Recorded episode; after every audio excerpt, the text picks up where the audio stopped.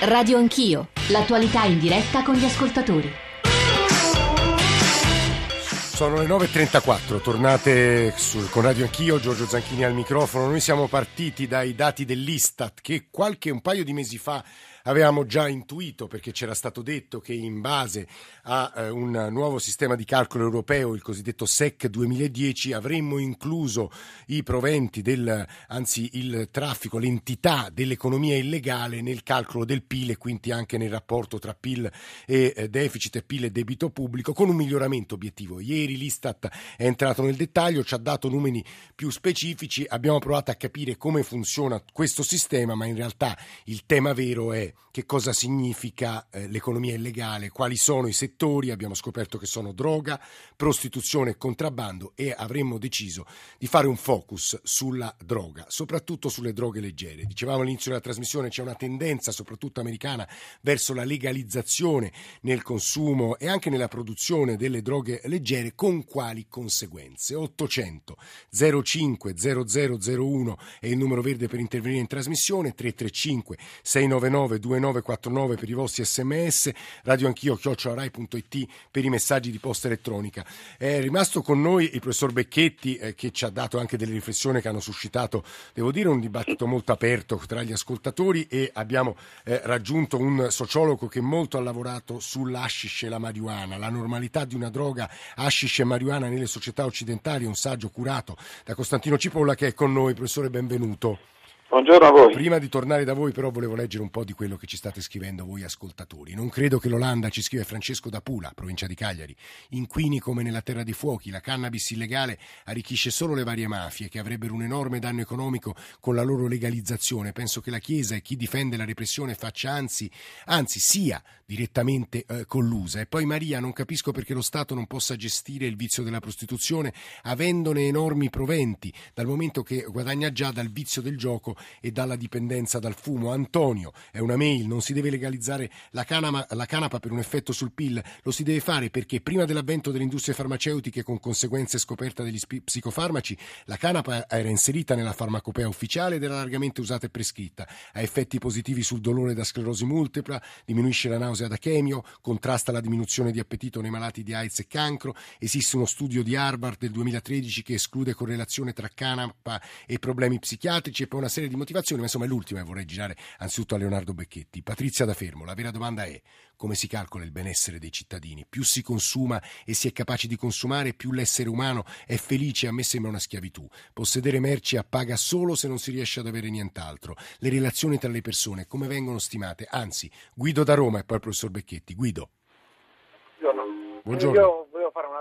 Ancora in realtà rispetto all'aumento del PIL e del miglioramento del rapporto deficit-PIL. Sì. Beh, la domanda è questa, nel momento in cui noi andiamo a aumentare il PIL con um, delle attività che di fatto non producono reddito per lo Stato e andiamo fittiziamente a migliorare il rapporto... No, in questo momento non producono reddito, no? potrebbero produrre sì, se noi no, legalizzassimo. Beh, se certo. produrre reddito è un discorso diverso, però ad oggi non producono reddito. Quindi io quello che chiedo agli ospiti che in, sì. in studio, eh, che senso ha avere un indicatore a cui siamo legati, che è il rapporto del 3% tra eh, deficit e PIL, quando possiamo andare fittiziamente a cambiarlo, fittiziamente quindi senza avere un miglioramento dell'economia dello Stato. Eh. Cioè quello dovrebbe essere un indicatore, voglio dire, che dà come indicazione appunto la solidità dell'economia dello Stato. Sì, è una domanda tutt'altro che banale senza, sì, banalmente senza eh. dare miglioramenti economici reali a uno Stato. Eh, no, è verissimo, ha fatto benissimo a porre, ora chiediamo sì. Becchetti, Lori da Taranto e poi vado dagli ospiti. Lori, buongiorno. Eh, buongiorno a tutti voi. Niente, io vorrei dire soltanto una cosa. Per tutti i moralisti, cioè secondo me chi non eh, eh, chi fuma queste, queste droghe non è che si fa problemi se la legalizzano o no. Quindi legalizzandola sicuramente ci sarà un'entrata eh, per lo Stato. Che vuol dire non si fa poi, problemi se viene legalizzato o no? Voglio dire, il consumo lo farà lo stesso. Non è che avrà problemi a... Il consumo di questa sostanza verrà comunque fatto. Poi voglio dire, quanto costa la lotta a questa droga qui? Questo è tutto. Mm. Lori, grazie. Professor Becchetti, ci sono tanti temi sul tappeto. Sì. io ovviamente non sono un tecnico e quindi non, non, entro nel dibattito dove inizia la dipendenza e dove finisce, quindi droghe leggere e droghe pesanti. Quello che voglio dire è che gli studi sulla felicità, che non sono affatto studi fatti da una sola parte, sono, è un'evidenza di centinaia di migliaia di, di dati che ci sono ormai in tutto il mondo, dicono una cosa molto chiara, che forse noi abbiamo esagerato con la libertà di, la felicità non è libertà di fare quello che vogliamo, la felicità è anche libertà da quindi libertà dalle dipendenze e libertà per. Credo che uno dei modelli più interessanti, io dico che la felicità è il modello Zanardi, no? eh, in che senso? Nel senso che se noi vogliamo sintetizzare all'estremo tutti questi studi, la felicità è due cose, darsi delle sfide ragionevoli, cioè cosa ci fa alzare ogni mattina, avere una eh. sfida con un'asticella né troppo alta né troppo bassa e trasformare i vincoli, le tragedie, le difficoltà che capitano nella nostra vita in opportunità. Ecco perché modello, l'idea di Zanardi, modello dell'atleta paralimpico, rappresenta forse una degli esempi più plastici, secondo me, dell'idea di felicità. Ecco, questo è il punto fondamentale. E ovviamente la qualità della vita di relazioni, perché l'uomo è un essere relazionale e quindi il successo o la sconfitta della propria vita di relazioni è fondamentale, soprattutto quando si arriva a una certa età. Questo lo dicono dati di tutto il mondo, insomma, non è che, non è che lo, dice, lo, dicono gli atei, lo dicono i credenti, niente, il moralismo non c'entra niente, il problema è capire come è fatto l'uomo e quali sono le sue caratteristiche. E questi dati, questi studi ci dicono una cosa molto interessante, che l'uomo nelle sue caratteristiche fondamentali è piuttosto simile a tutte le latitudini in tutti i periodi storici. Poi c'è il problema delle misure, cioè è, è vero che noi, noi, dobbiamo misurare tutto, non è che non dobbiamo misurare cose positive, negative, eccetera, però il problema è se poi usiamo questi indicatori come modello, come direzione per darci la rotta. Sa professore però che ci scrivono ecco. gli ascoltatori appena arrivato un sms, eh. non capisco come persone come Becchetti, anche sofisticate, facciano però finiscano per fare dei discorsi astratti parlando di felicità quando la realtà va in tutt'altra direzione, tanto più quando è l'Europa a accompagnarci al disastro economico, e a calcolare tutto solo in base a vincoli e dati economici contrastarla questa tendenza, dobbiamo riformare l'Europa, dobbiamo riformare gli indicatori. Uno dei tre punti fondamentali dell'economia civile del nostro manifesto è lottare contro il riduzionismo del valore, cioè il valore, la ricchezza delle nazioni non è il PIL, ma è lo stock dei beni culturali, economici, spirituali eh, di cui una certa comunità che vive in un territorio può godere. Ma questo è vero perché se io le dico noi facciamo emergere tutto, allora la terra dei fuochi diventa più ricca del Trentino, vuol dire che la, la, l'obiettivo è quello, vuol dire che la ricchezza delle nazioni è diventare è come quel modello lì. Figuriamoci, su questo siamo tutti eh. d'accordo, però le faccio un'ultima eh, domanda che riguarda prostituzione e eh, droga. Lei le definiva dipendenze, immagino, e le dipendenze, essere liberi dalle dipendenze vuol dire essere più felici. Non rientra dalla finestra un po' di moralismo, Becchetti? Ma ognuno è giudice di se stesso, quindi io non, voglio, non, sono, non sto io a giudicare cosa debbono fare gli altri.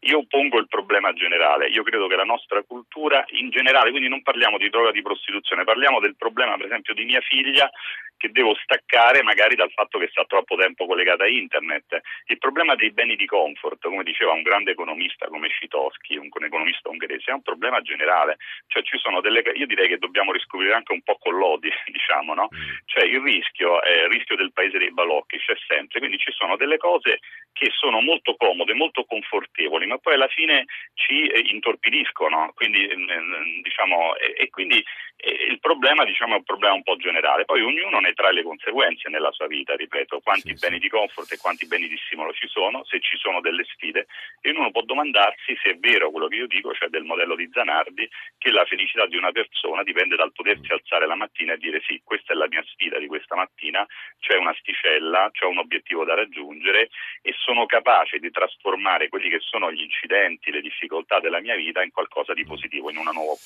È la voce di Leonardo Becchetti, economista che state ascoltando. Eh, professor Cipolla, Costantino Cipolla ha curato un saggio, La normalità di una droga, hashish e marijuana nelle società occidentali, siccome uno dei temi di fondo di questi mesi, di queste settimane, soprattutto nel dibattito americano, è le società occidentali stanno andando verso la legalizzazione delle droghe leggere. È questa l'impressione anche in base ai dati e allo studio delle varie società europee che ha lei, professore?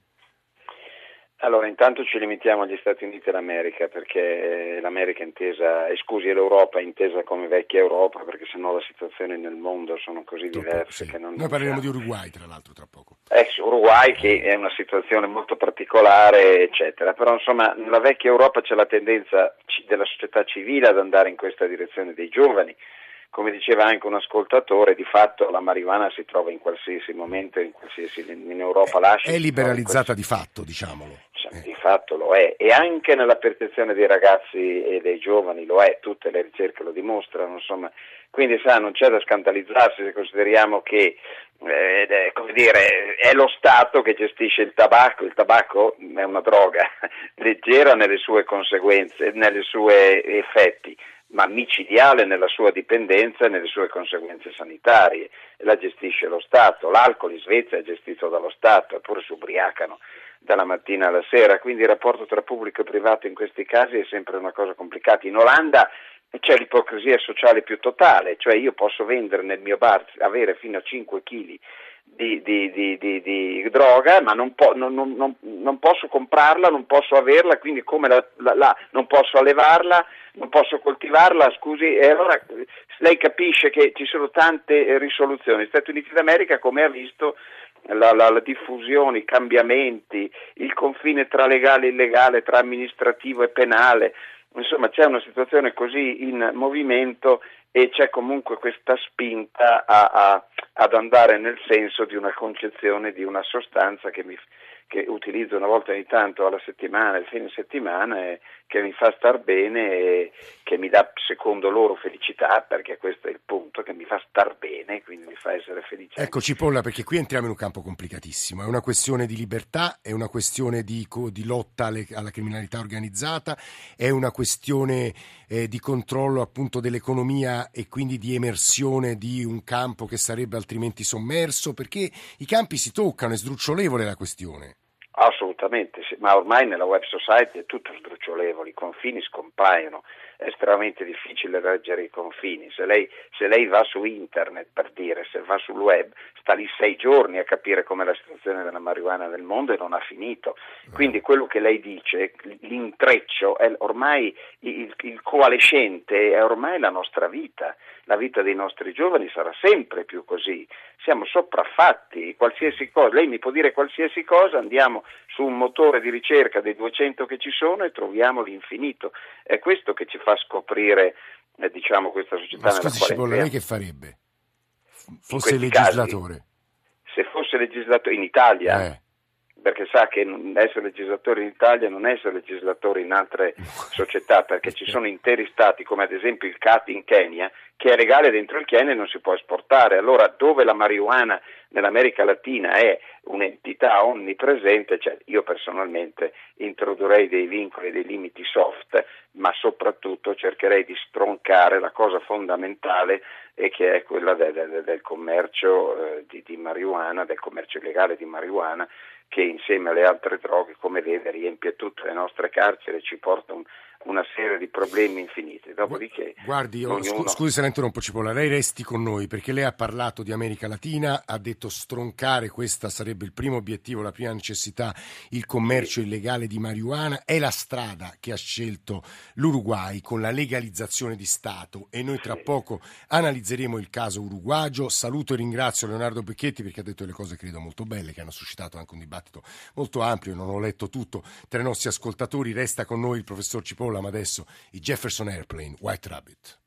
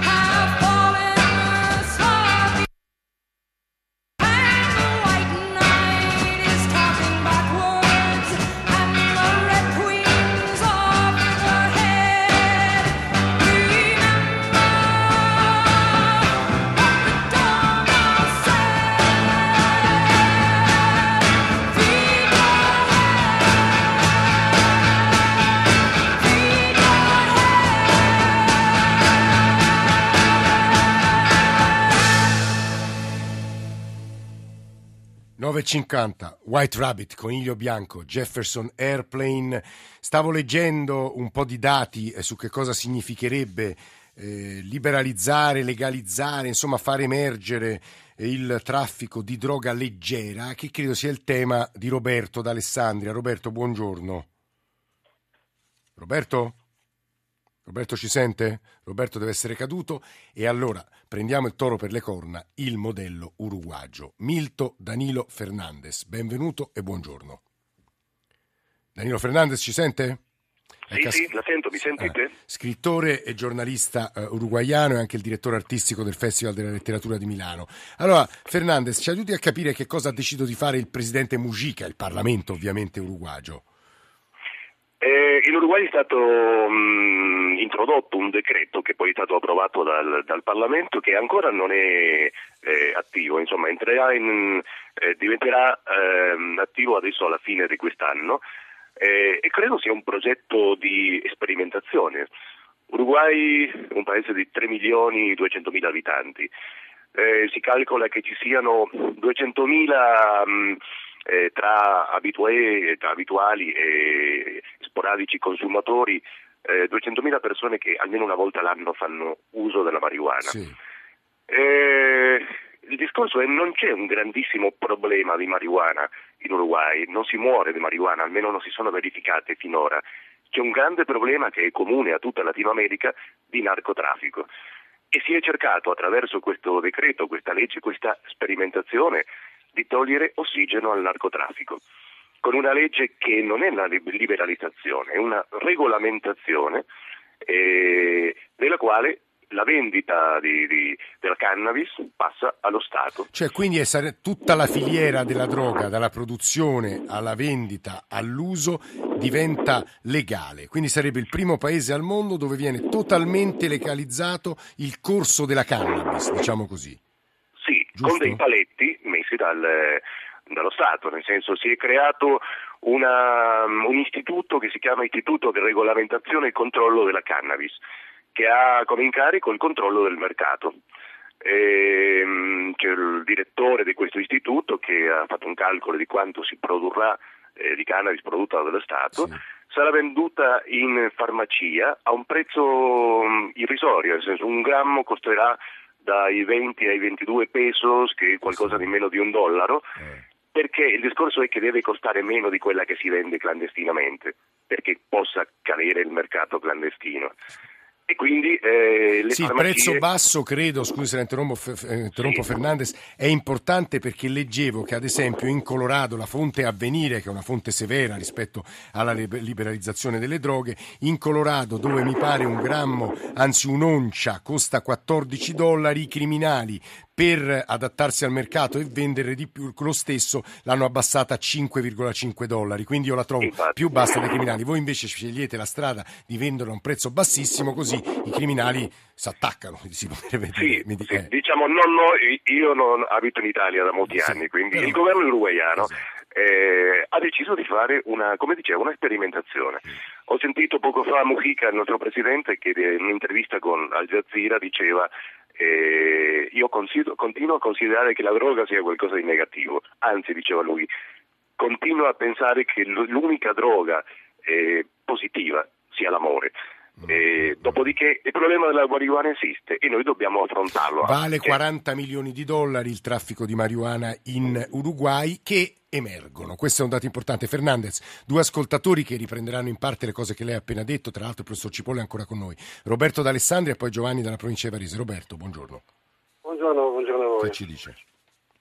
Well, innanzitutto voglio parlare di musica, se mi permette, deve, un secondo, deve, deve. perché lo ritengo lo, statista, lo statista per eccellenza. Eh, una persona veramente eccezionale, non sono l'unico, sappiamo tutti, grande amico del sì, nostro papà. L'unico difetto è che ha difeso il morso di Suarez, è l'unica colpa che gli addebiterei. Vada Roberto. Eh.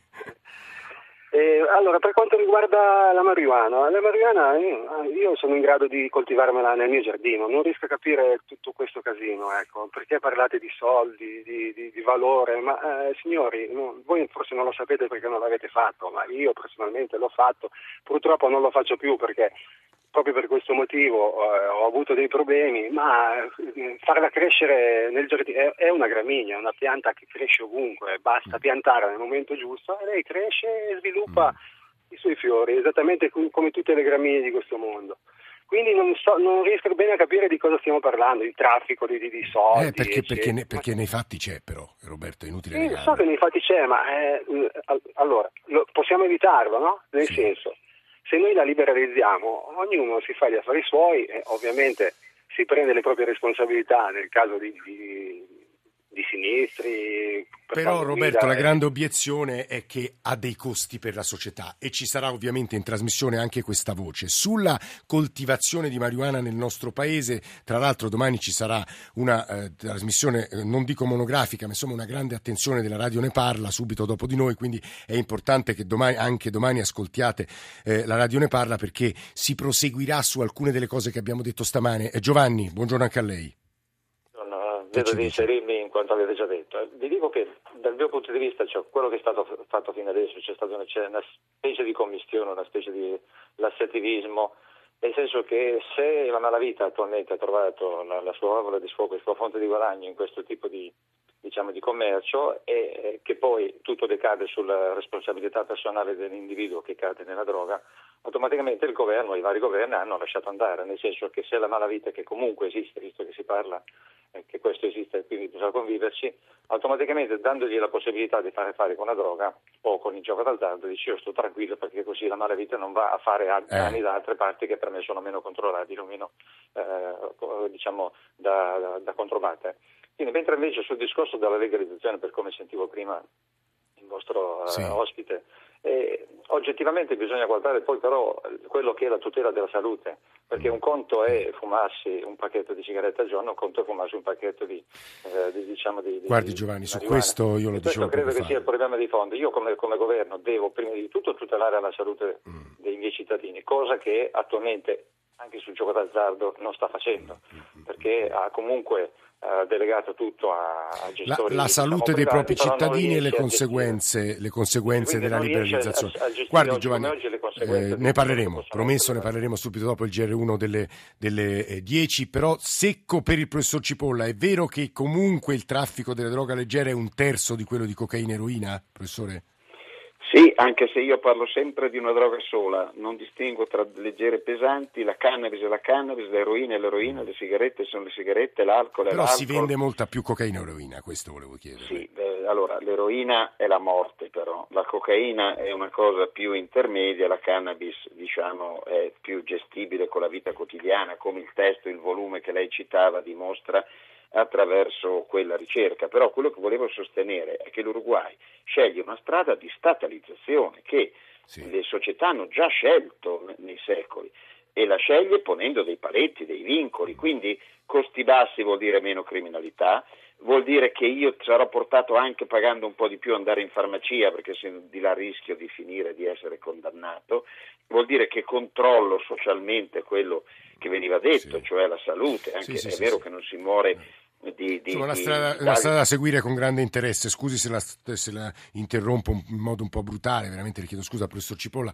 ma stiamo dando la linea al GR1 delle eh, 10. Noi ci risentiamo tra pochi minuti e continueremo su questo filone. Tra l'altro, vedo è un campo, un tema sul quale gli ascoltatori stanno scrivendo moltissimo con le loro esperienze, i loro dubbi, anche i loro interrogativi. A tra poco 800 05 0001 e 335 699 2949, ma c'è spazio anche per le vostre mail a chiocciorai.it. Ci risentiamo davvero tra pochissimi altri minuti anche col caso americano.